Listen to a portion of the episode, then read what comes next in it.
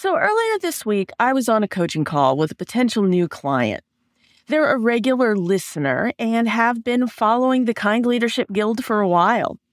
As I do on my 30 minute free coaching test drives, available to any of you listening to this episode, by the way, we walked through that person's current leadership problem, tried to define an ideal outcome, and started identifying some internal and external challenges that seem to stand between the client and their outcome. It's a great way to get to know each other and see if we might be a fit and to be able to create some value for a client, whether or not they proceed to a longer coaching arrangement. Anyway, as we were talking, the topic of psychological safety came up. It's a theory that this person really resonates with, and I find it interesting as well.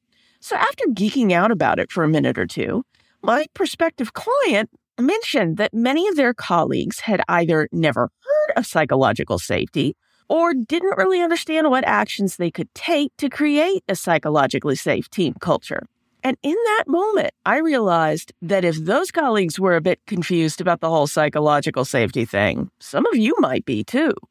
So let's clear up some misconceptions and figure out how psychological safety can be used to heal a dysfunctional team culture. Welcome to the Kind Leadership Challenge, the podcast that empowers principled, educational, and library leaders to heal their organizations. I'm Dr. Sarah Clark, founder of the Kind Leadership Guild, where I use my PhD in higher ed leadership and nearly two decades of experience in academic libraries to coach leaders like you who want to build a better world without burning out. Kind leaders aren't perfect, and we don't need to be.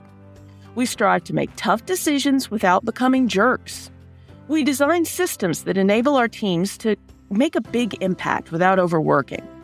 And we know that once we stop controlling and start collaborating, even the most ambitious vision can become effortless. Kind leadership is pretty simple, but that doesn't mean it's easy. So if you're up for a challenge, stick around for the next 10 minutes as I teach you how your school or library can create a resilient, thriving legacy that will strengthen your community long after you're gone.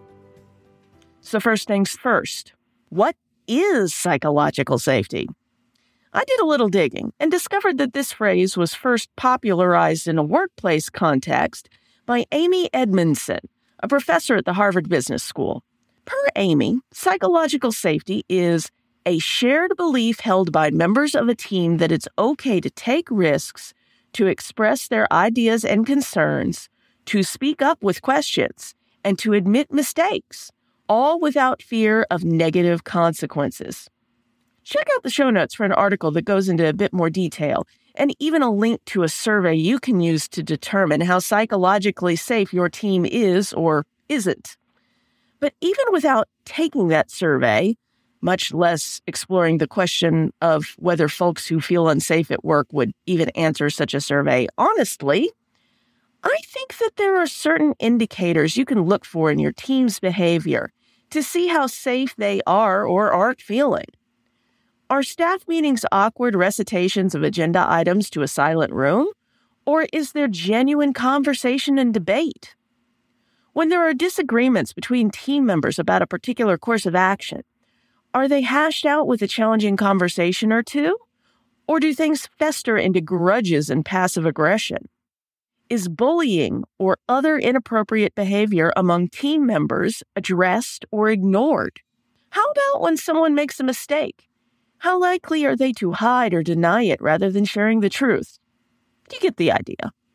So now that we've got a decent working definition and some aspects of psychological safety and practice that you can look for in your team, here's the next question I want you to ponder. What are the benefits and drawbacks of a psychologically safe culture? Because I think, like most things in life, the idea with psychological safety is not to swing from one cultural extreme to the other, but rather to find a balance that allows everyone to feel comfortable contributing to their fullest potential while also keeping in mind that the ultimate goal of fostering a safer culture is to create an organization which is able to execute decisions that build a better world. After all, if you and your team are unable to channel your shared trust toward making unpleasant but necessary changes, then you're creating a situation that may seem psychologically safe, but with a result that can actually cause harm to those your team serves or even to the organization itself. For instance, giving space for a team member to share their concerns with a situation is an example of psychological safety done right. However, eventually the conversation needs to shift toward a solution or decision, or nothing will happen to address the problem, which means that whatever threat your team faces will remain. In addition, although it's important for your team members to feel safe enough to admit mistakes or bring you bad news, your team can't grow and improve without facing the consequences of their actions, whether it's poor performance or inappropriate behavior. I'm not suggesting spite or punishment here. However, when a pattern emerges, retraining or even a performance improvement plan or progressive discipline sometimes is necessary to keep the team as a whole safe and productive. Finally, we leaders have got to accept that psychological safety is in the eye of the beholder. And there are times that team members will struggle with feeling unsafe for reasons that have absolutely nothing to do with you or your organization. As I've alluded in a few previous episodes, my first full time job out of college was not what you'd call psychologically safe, especially towards the end of that company's death spiral. Long story short, I didn't feel psychologically safe in any workplace between about 2002 and 2006 through no fault of the teams or leaders that I worked with. It was a wound that I had to work through and heal in my own time.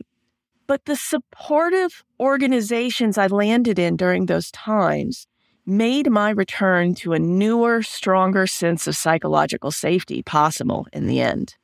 And that, I think, is the way kind leaders should think about cultivating psychological safety.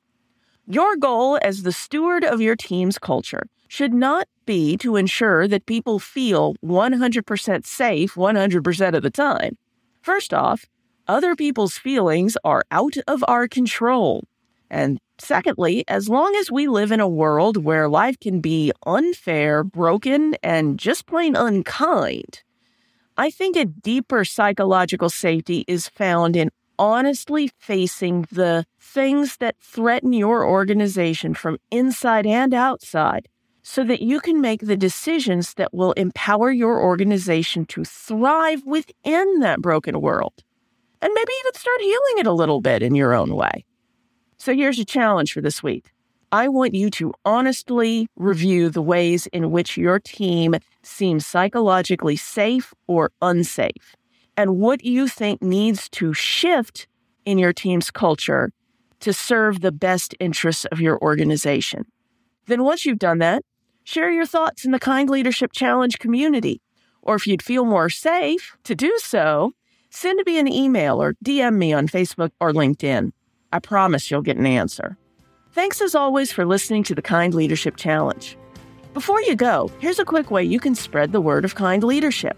I'd like you to take a moment to think of a friend or colleague who might benefit from this week's episode. Then open your app or head over to kindleadershipchallenge.com slash 57 and share this episode with them right now. Or as soon as you're parked if you're driving. Never doubt that day by day you're building a better world, even if you can't see it yet. So until next time, stay kind now.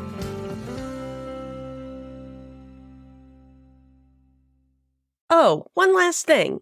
If you're ready to take on this week's challenge but not sure how to start, head over to kindleadershipchallenge.com slash next to download the next steps checklist.